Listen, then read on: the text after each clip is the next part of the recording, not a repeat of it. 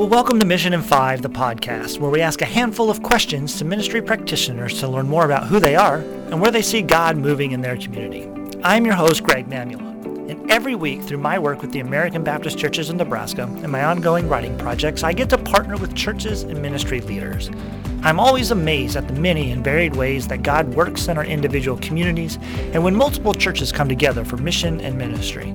So, that's the purpose of this podcast to share the many things that God is doing and to meet some of the people participating in God's mission in Nebraska, across the country, and around the world. Well, my guest today is the Reverend Mark DeCliver, Associate Pastor of First Baptist Church in Kearney, Nebraska. Mark is from Manitoba and has a rockin' Canadian accent. During our conversation, we discuss our mutual love of discipleship. Through his work as a pastor and some intentional study of congregations, Mark has come to have a deep understanding of how discipleship is an ongoing, organic process rather than a formalized program. We break down his three main discipleship emphases of relationship, identity, and kingdom. We also discuss what ministry might look like going forward as we continue to work our way toward more in person church dynamics. Now, I had a really great conversation with Mark and, and hope that you enjoy it as well. We had he has so many rich insights. I chose not to edit too much of his conversation and just really welcome you into the ongoing dialogue that we had. So this episode's a little bit longer than some of the others featured on the podcast, but it is well worth your time to really hear his passion and his insights into discipleship and to ministry. So, here's my conversation with Mark DeCliver, Associate Pastor of First Baptist Church in Kearney. Welcome to the show, Mark. Thanks for having me, Greg. Well, I'm really glad you're here, and I appreciate you taking the time to be with us. Um, as you know, we're going to ask you five simple questions to learn more about who mm-hmm. you are and where you see God working in your community. So let's just jump right in. Uh, question number one Who are you? Tell us a little bit about yourself. Okay, well, uh, my name is Mark. I grew up in Winnipeg, Manitoba. Winnipeg is a is a capital city of that province. It's about an hour and a half north of the North Dakota border okay. and has the, uh, I guess it has the distinction of being the second coldest city on the planet with a population over half a million. So that doesn't usually make it into the tourism brochures, but that is, uh, that's what we are. So I grew up there with my mom and dad and two brothers. Dad was an immigrant from Holland. He left after the Second World War. Okay. And so uh, a lot of our family history was tied into that kind of background. Um, married my wife in 1991. We've got three girls. Uh, two of them are still in Canada. One of them is down here finishing off her senior year at high school. And um,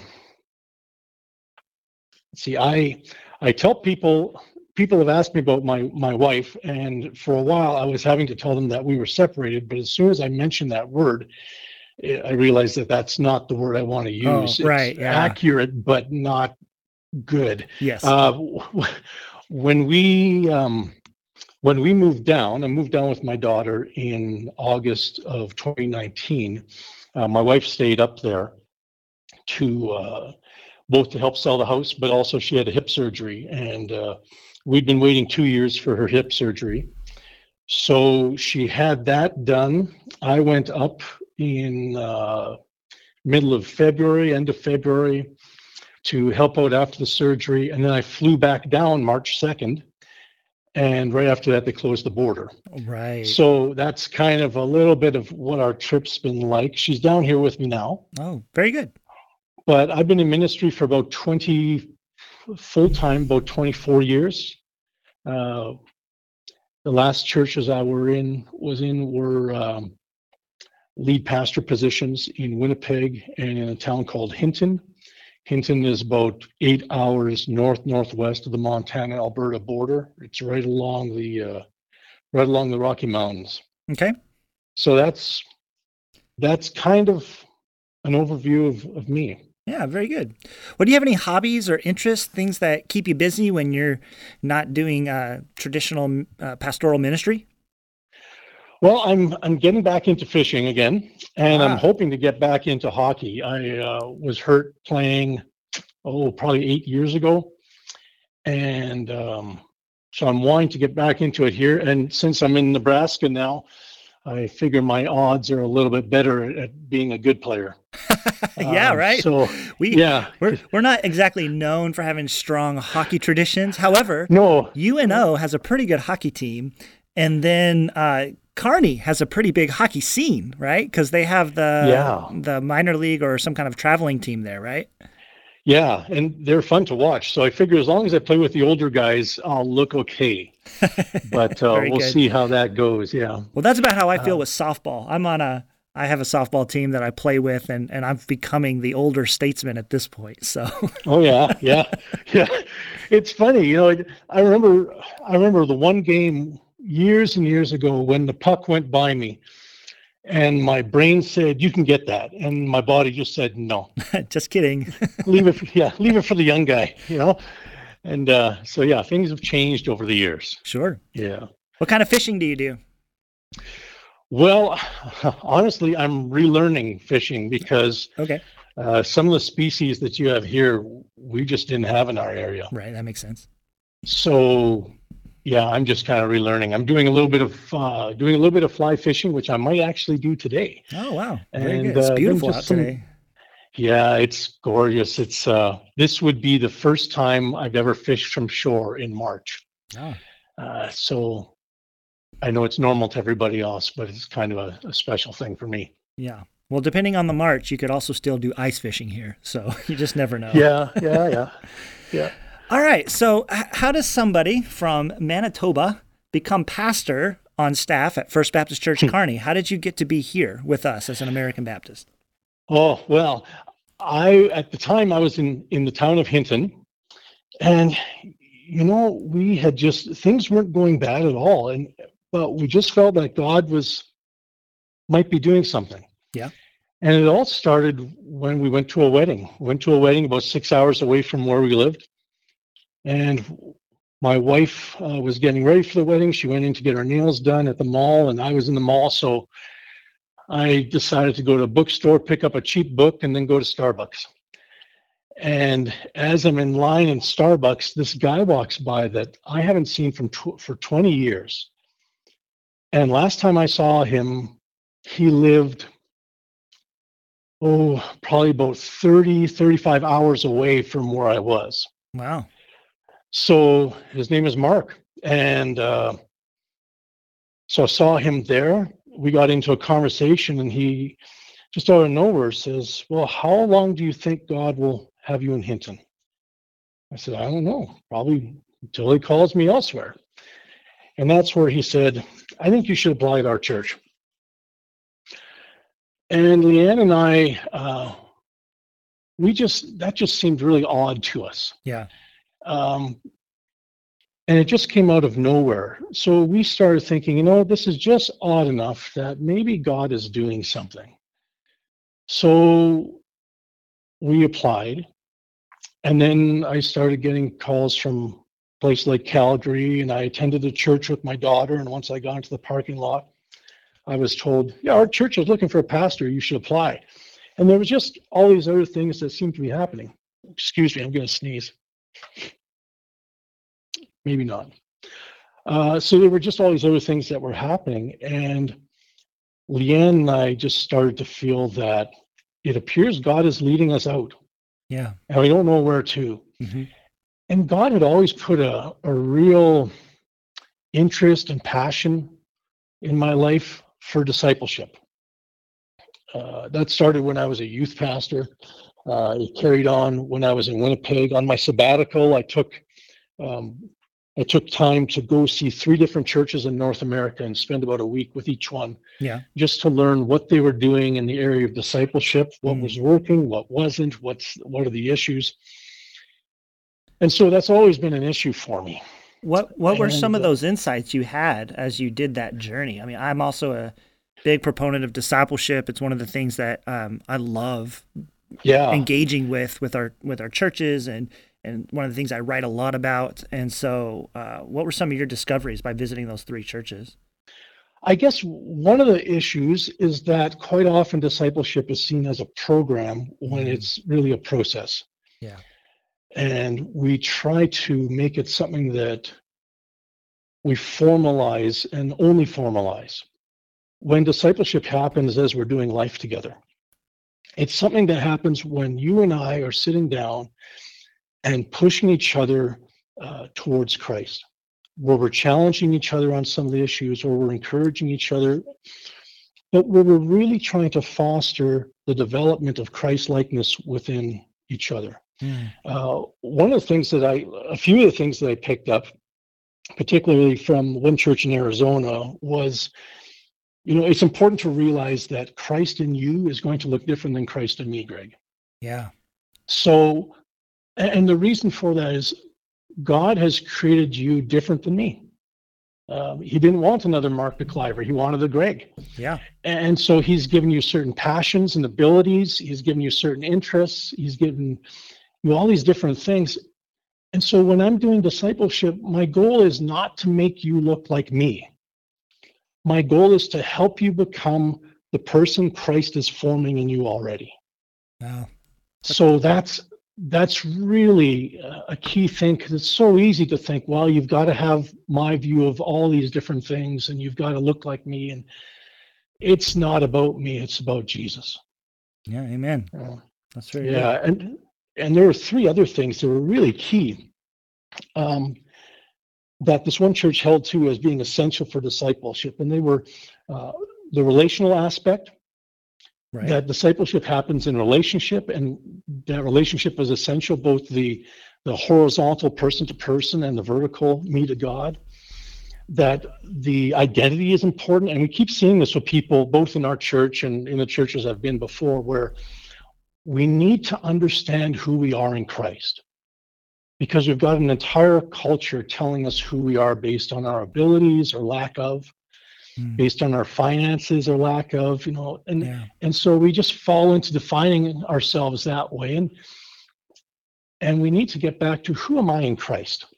Yeah. What does he say i'm who who does he say i am? So uh, for instance i'm working with a, a gentleman right now and we're going through ephesians. And the goal with him is to simply work your way through the book and write down everything it says about who God is and how God sees you.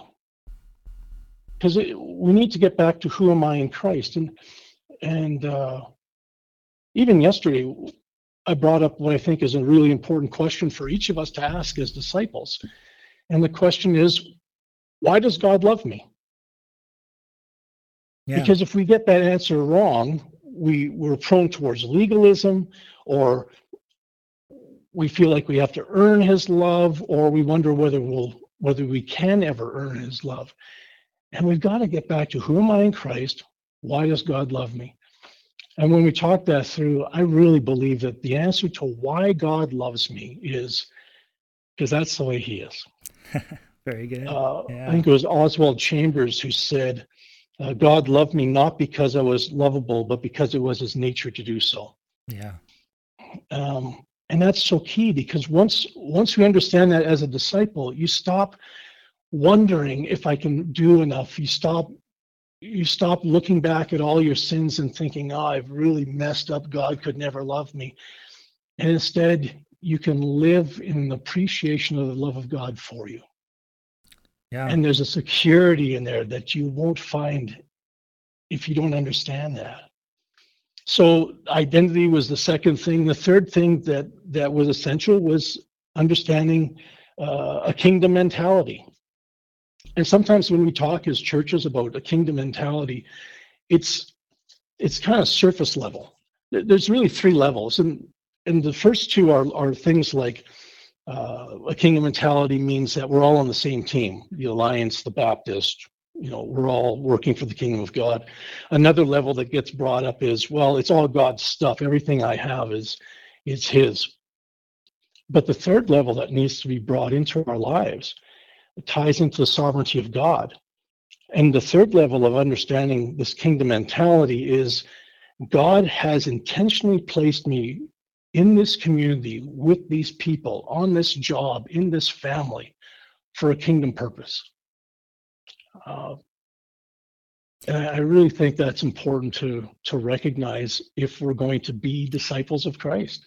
Yeah, I, I think this is a really rich insights that you've developed um, by observing these congregations and obviously going through your years of ministry uh, and practicing them as a pastor as well as you guide people. Um, I I really like this this trifold understanding of relationships, identity, and kingdom.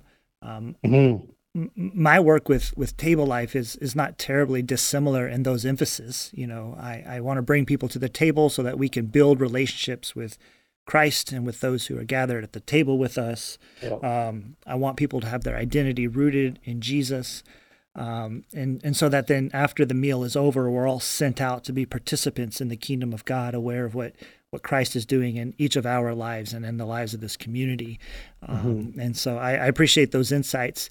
Um, I, I did want to kind of jump on, on identity a little bit. I was just actually having a conversation the other day with somebody. I, th- I think um, your insight to say if our identities are in the wrong place, then then everything else is is is difficult or inaccurate or um, maybe not inaccurate, yeah. but certainly not rooted where it needs to be, and it leads you down right. crazy roads.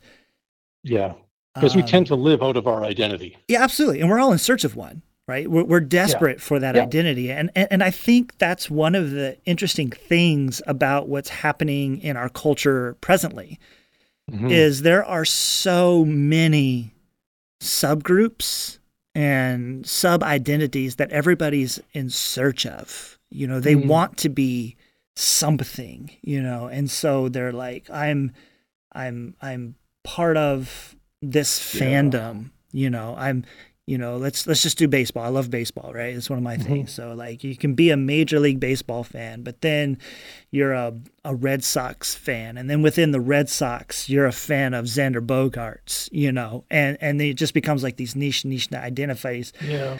And one of the things i'm hearing you say is that we can do like all those everybody's in search of an identity.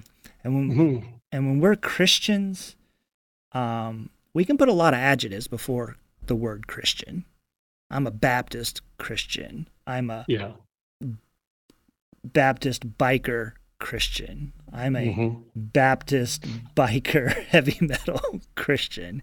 And the next yeah. thing you know, you've put about 14 adjectives in front of Christ follower. You got the order improper. Yeah. Yeah. Yeah. I, am like I find even uh, the difference in in being in the U.S a lot of people see themselves first as Republican or Democrat or American, and yeah. you're not. You're yeah. first of all, you are Christian, and then you can be whatever. But yeah. your first allegiance is to Christ, mm. and and this constant search for identity, and we see it in in teenagers, we see it in adults. It, it makes me wonder about Genesis, because in Genesis you see Genesis chapter one, it says, "And God made them in His." Likeness and image, right? Mm-hmm. And then the temptation comes that, well, if you do this, you'll be like God. Yes. They're already like God in the ways that God wants them to be like Him. Absolutely. And so there's this there's this discontent in being who we are. Yeah. And we want to add more to it. And at some point, when we keep adding more and more to identity, we keep splintering ourselves from more and more people until all there is is loneliness. There's a part where we just have to be content. Yeah. This is who I am in Christ, and that's enough. Yeah. And, and that's the thing that should then um, hopefully unite us as a community yeah. of Christ followers, right? We don't need all the sub groups yes. and niches. Now, sometimes those are helpful and that might speak to personality because just like you said, yeah. you know, Jesus wants me to be the best Christ follower that Greg can be, which might be different yeah. from the Christ follower that Mark is, right? It'll, it's going to look different, yeah. Mm-hmm.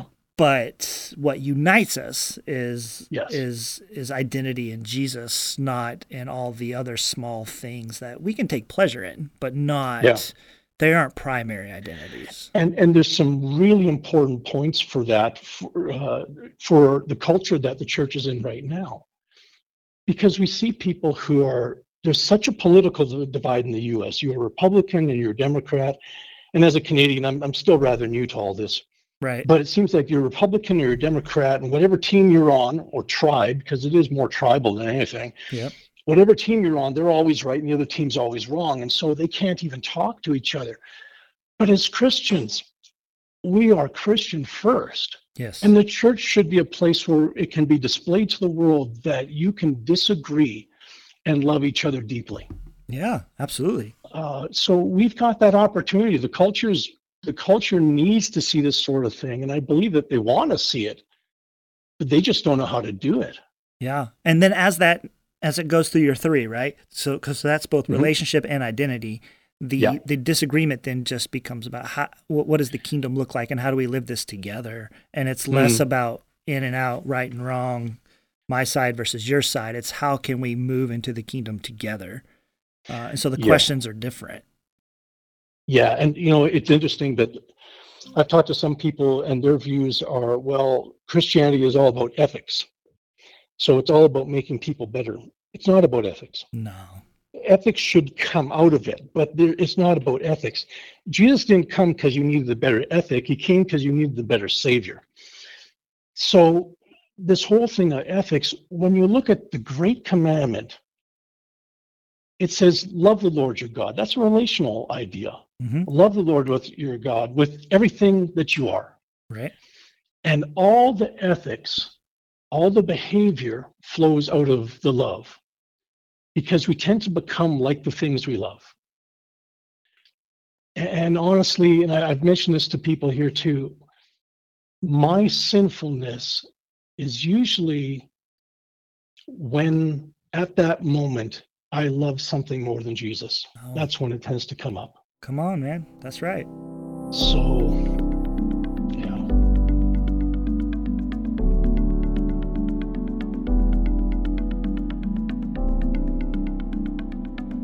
Yeah, man, I could do this all day, but uh, we have to ask the other questions as well. So Yeah. tell me about this love, this passion for discipleship, um, but also tell me what's just going on at Kearney. I mean, it's one of our, our great churches out there in central Nebraska. Um, what are some of the things happening there?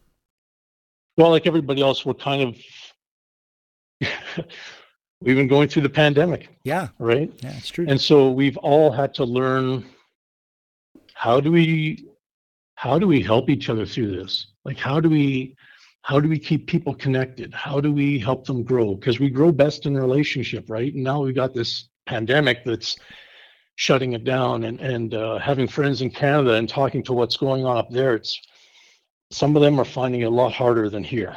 Mm, But now that we are, at least in Nebraska, coming out of this, it appears, we're getting back into well, how do we rebuild all the ministries? right. Like, how do we reintroduce public small groups? And Right. so that's been a bit of a challenge. One of my areas is small groups or, or growth groups, we call them. okay. And uh, with the pandemic, uh, some people didn't feel comfortable going to them. Some people only wanted to do them online. Um, just just a variety of things, and so we had to figure out how do we do this and how do we help. Right now, they're coming back. Okay. Uh, so one of the problems that I'm having is we've got more people wanting to be in small groups than we do leaders Ah, which is a it's a good problem, but it's a problem that needs to be addressed. right. Uh, so, but it's it's good. I was talking to a couple of small groups um, last week, and it is just it's so good to hear some of the things that God is doing in some of these people's lives. Yeah. So we've got people in our small groups who talk about, you know, I'm starting a Bible study for a friend of mine. They're not a Christian, but they want to know they want to know who Jesus is, and so Mm. they wanted to start studying the Bible with me. That's good. And we're hearing these sorts of things, and it's just it's really encouraging as a pastor. That's cool. So that's been that's been really neat to see. We're having um, Sean's been preaching on the Book of Acts and looking at the mission of God and what's a disciple. So discipleship has been a big thing that keeps coming up. Yeah. Uh, we've got um, now. I feel like I'm just starting to list things off, but No, that's okay. We've got uh, J. Warner Wallace is coming to our church on the 14th of this month. So we're looking forward to that and uh, just to see what God does with that. Um, yeah, it's it's been interesting. Yeah. You know, just to watch and, and the people who are coming back, this has changed them, this this uh, pandemic. I had a guy, he was wearing a mask on Sunday, and and we were talking, and he asked if it was okay to shake my hand, and I did because I missed that. Yeah. And then he asked if he could give me a hug. Honestly, with the mask, I haven't got a clue who this guy is. Uh, but but I gave him a hug anyway, and we're just starved for the connection right now. Yeah. And that's going to be both a a blessing and a challenge to figure out. Yeah, to figure this out. I yeah, that's kind of one of the things I'm observing from a distance with a variety, you know, getting the opportunity to work with multiple congregations. But, Mhm. um, you know, as we have observed already in our conversation, that throughout the COVID experience in the United States, at least, Mhm. was a very divisive experience because we Yeah. also went through an election cycle and everything seemed to get politicized. Um, Yes. Sports and shopping, I mean, everything, right? Masks, no masks, in church, in person, online, you know.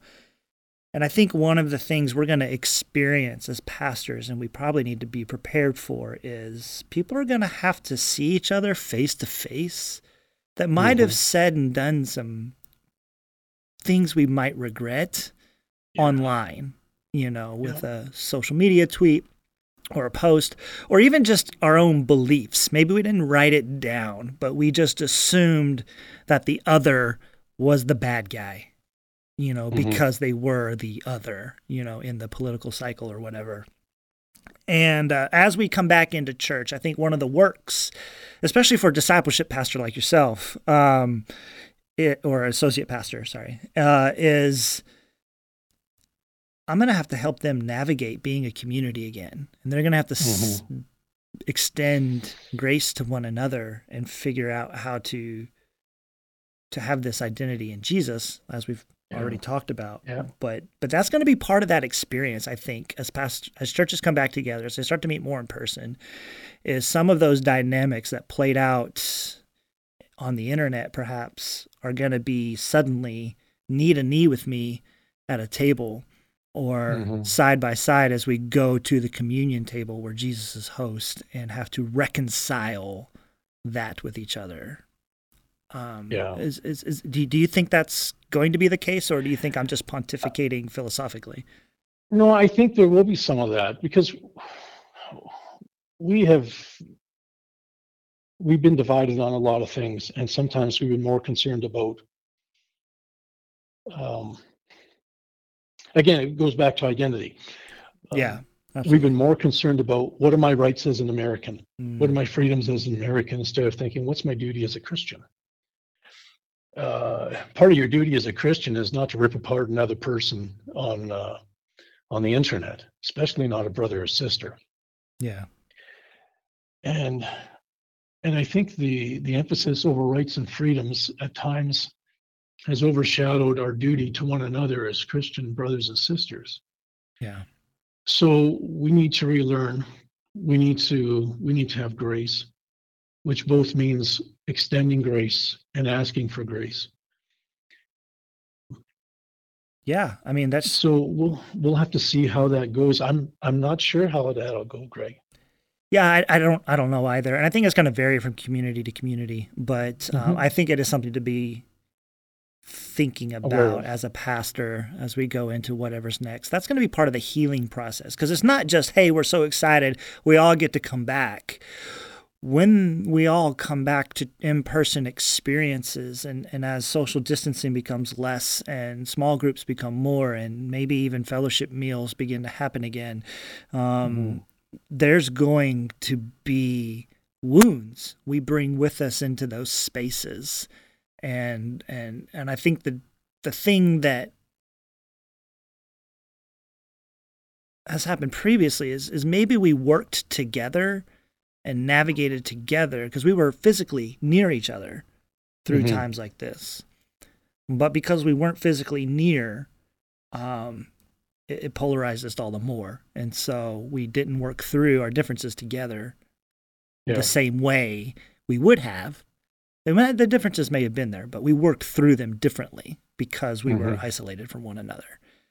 And um, it'll be interesting to see um, Yeah. how our churches come back together. And if we can do, you know, what we've talked about, put Christ first, build those relationships, have our identity in Jesus, and build the kingdom together, um, that'll that'll be Yeah, the and- telltale sign in another year or two where Yeah, we as one of the bodies of Christ. Yeah, one of the challenges with the, well, the Western church anyway, is the area of grace. Yeah. Uh, because grace ought to be just a normal part of the church, but grace requires two things. It requires me to admit I need it, and it requires someone to extend it to me. Uh, Mm. and it- it's two sides of the same coin. And one of the things that we've struggled with just as a culture is that nothing's ever wrong with me. So I never. You, you got a pretty good pulse on the American uh, psyche there. well, it's not so different up north, uh, but it, but nothing's ever wrong with me, right? I have to keep on the mask, and I have to, you know, everything's always good. And so, since nothing's ever wrong with me, I never need to ask for grace or forgiveness. Yeah. And as long as I never ask for it, it can never be extended. Yeah. So we can kill grace in two ways in the church. One is by never having a need of it or imagining we don't, Right. And the other is by never offering it when it is asked for Yes. or when it's just needed. Um, And so we we don't do ourselves any favors as Christians and as churches when we neglect either side of that coin. And when you're getting it back into connecting, reconnecting with people after COVID, and perhaps you know things were said online because we say dumb things online sure. um, there would be some very healthy things that would come about if we could look at each other and say, you know, I said this online and I really shouldn't have, and I'm sorry. Mm, Yeah. Just own up your Yeah. own up to what you did. No, no excuses. Just say, I did this, I shouldn't have, I'm sorry. And on the other side, we need to extend grace when you hear things like that and just say, I forgive you, I love you. Yeah. Amen. Uh, John Barclay wrote a great book, I don't know, five years ago or so, called Paul and the Gift. And he would extend, um, he talked a lot about what is grace, you know, Mm. and, and, and he's got kind of this, I forget exactly how many. There were several steps to, to understanding what Paul talks about when he talks about grace. I think it's like eight. Uh, but anyway, I, I would add a third thing to this is so yes, we need to admit we're need of grace. We need to extend grace. Um, and for him, that's that idea of reciprocity. Um, and, and we need to uh, think about it both relationally with our um, interpersonal relationships, like between people. But you mentioned Mhm. earlier your vertical relationship as well. And so when God extends grace to us um, in in the form of mercy and forgiveness in the cross and the resurrection, these sort of things, Yeah. uh, we, we might be saved by grace alone, but that also requires us to respond to that in some way and to do live in a state of grace, right? To do something Yes. to to say, yes, I've been forgiven, but now I have to be part of the kingdom. You know, it's I'm a participant now. I'm not just saved by grace and then I'm done. I'm Yeah. saved by grace for being an active For participant in the kingdom of God. Yeah. You, you are saved for a purpose. Yeah. It's not just now you're saved, now do whatever you want. That's license and that's destructive. Right. Uh, and a lot of this goes back to identity. Yeah. recognizing that I am saved by grace. But now that I'm saved, I'm called to be the person that God sees me as. I'm called to be a Christian, a Christ follower. So, Mm. what does that look like? It goes back into identity as in uh, image of God. I need to treat other people as image bearers of, of God, whether they are um, whether they're Christian or not. Yeah. Uh, the Bible, Genesis makes it clear, whether it's uh, Genesis 1, Genesis 9, James, um, that image of God isn't just Christian. Image of God is humanity. Mm, yes. So, and and this ties into racism and everything else. Yep. That I need as a Christian to look at other people, whether they are black or white or gay or straight or Christian or Muslim or whatever they are, even if they're Canadian. I need to, you know, I, I need to look at them and realize this is a person created in the image of God. Yeah. And the image, the what you do with the image reflects your view of the original. You know, if I have a picture Yeah. of, uh, if I tell you how much I love my mother-in-law, and you walk through my house, and every picture is marred up, and there's mustaches and horns and whatever on Sure. every drawing, you're going to wonder if I actually love my mother-in-law because I don't treat her image very well. Right. Same thing. Yeah. I, I think that's that's pretty insightful. I think it's starting with recognizing that that person's already an image bearer. Yes. Um, now we, we may be when I- damaged, we may be wounded, we might have done things to mar that image as you're as, as you're describing, but they're already an image bearer. We're not Yeah. witnessing them into image bearing. We're Yes. witnessing them and evangelizing for the purpose of making them aware of that fact. yeah. And they may not know they are. I remember-. Yeah. I remember being in Winnipeg and a transit bus going by, and on the side it had a sign that said "Stop Racism." And I remember looking at it and thinking, "Well, that'll do it." Yeah. You know, Problem it's- solved. It's like really, uh, but when you when you look at it from the Christian biblical perspective, the reason you stop racism is is not because you've got a slogan. The reason racism stops is because you look at your brother, well, you look at you look at the other person, regardless of how they're living, regardless of color or background or creed, and you recognize that they are created in the image of God. Yeah. And since I love my God, and since my God loves these people, I need to treat them properly. I don't need to agree with them. Um, I can get into arguments with them, but I need to treat them with respect and I need to treat them properly. Yeah. And again, that comes back to relationship, identity, kingdom. I mean, I think I think Yes. that's a great outline. All right. Um, sorry, we got to move forward, but uh, okay. do you got anything new coming up? Anything next? Um, or is this the next, the welcoming people Oh. back? Or do you have some Well, big programs is- and things prepared for further into 2021? Um, well, I mentioned a couple already with the J. Warner Wallace and the men's uh, retreat. Yeah. But a lot of what we're doing now is just trying to, how do we re, how do we do this again? Yeah. Uh, for me personally, I've been picking away at my doctorate, and we'll see, we'll see how long that takes at this point. um, It is Um, work for sure. well, yeah, and and our we're still trying to sell our house up in Canada, Right. And uh, it's nice. My wife is down here now. She's been here for about six months now. Um, so we're just kind of we're just trying to work this through. Sure. I only got here a few months before before COVID hit. right. maybe five months Yeah. before COVID hit. So I really haven't seen a normal year. Um, That's fair. so I'm kind of looking Yeah. forward to that. But a lot of it's going to be how do we reopen? How do we expand our, our growth group ministries? How do we bring uh, the children's ministry into discipleship and the the adult Sunday school into discipleship?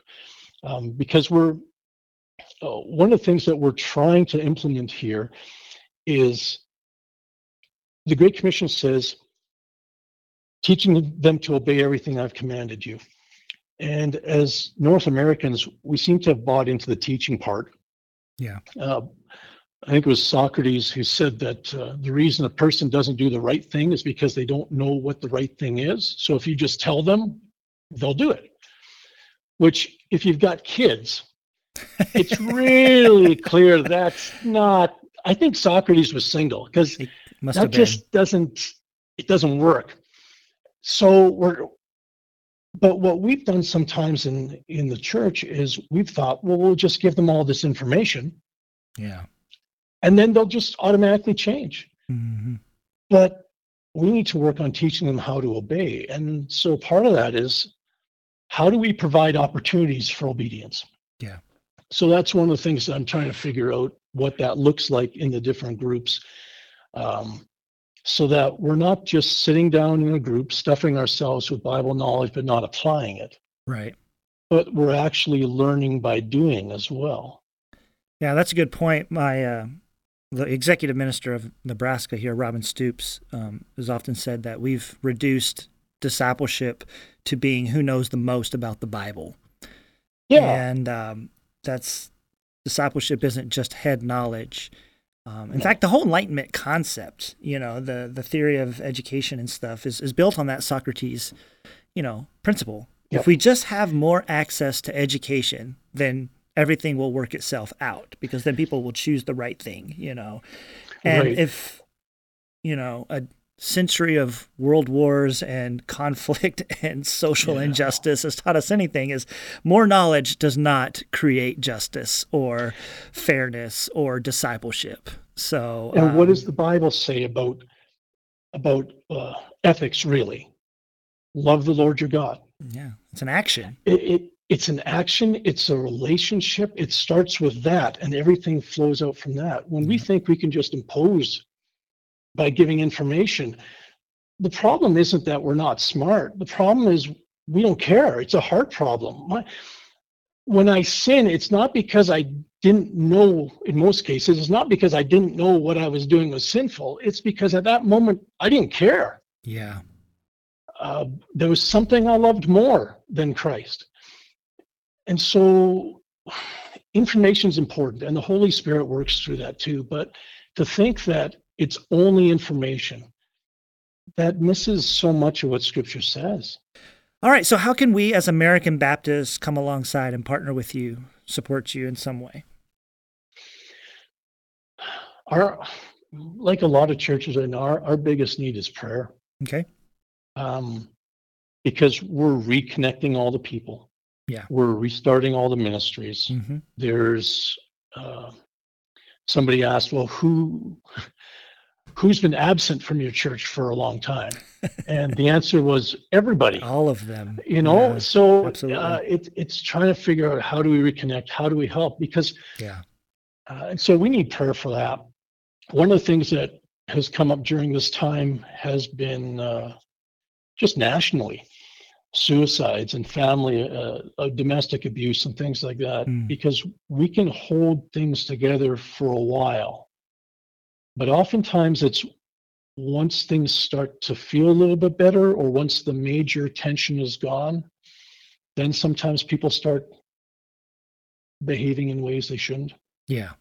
um, Absolutely. you know because because when you're in the difficulty you can you can push together to get through it but then the stress starts to leak out after yeah. Yeah. Uh, Absolutely. so yeah prayer for that um, yeah just generally prayer for for this whole uh, for getting back on on track with everything Very good. Well, we will come alongside you in prayer then. Well, Thanks, Mark, Greg. thank you so much for being part of the podcast today. This was a really fun conversation. i enjoyed it too thanks greg Well, thank you for downloading and streaming the latest episode of Mission in 5. Keep tuning in as we introduce you to the ministry practitioners engaging in God's mission through the local church in Nebraska and around our larger American Baptist community. Check out the show notes for contact information and links to our various guests. Subscribe to the podcast in whatever platform you like Podbean, Spotify, iTunes, TuneIn, Google Play. We're in all the platforms. Whichever one you use, be sure to rate and review us so we know how you're enjoying the podcast. Send us ideas on who you'd like us to interview for future episodes, and feel free to support us through our abcnebraska.com PayPal link. Thanks, everybody, and have a great day.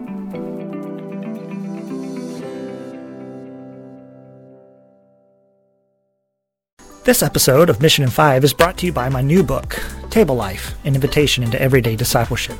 Table Life is available in print and e-reader versions from all your favorite distributors, including Amazon, Judson Press, Barnes & Noble, and Christian Books. To get a free chapter, visit my website, table-life.org, and use the sign-up form at the homepage. Jolene Erlacher is the author of Millennials in Ministry, Daniel Generation, and founder of Leading Tomorrow.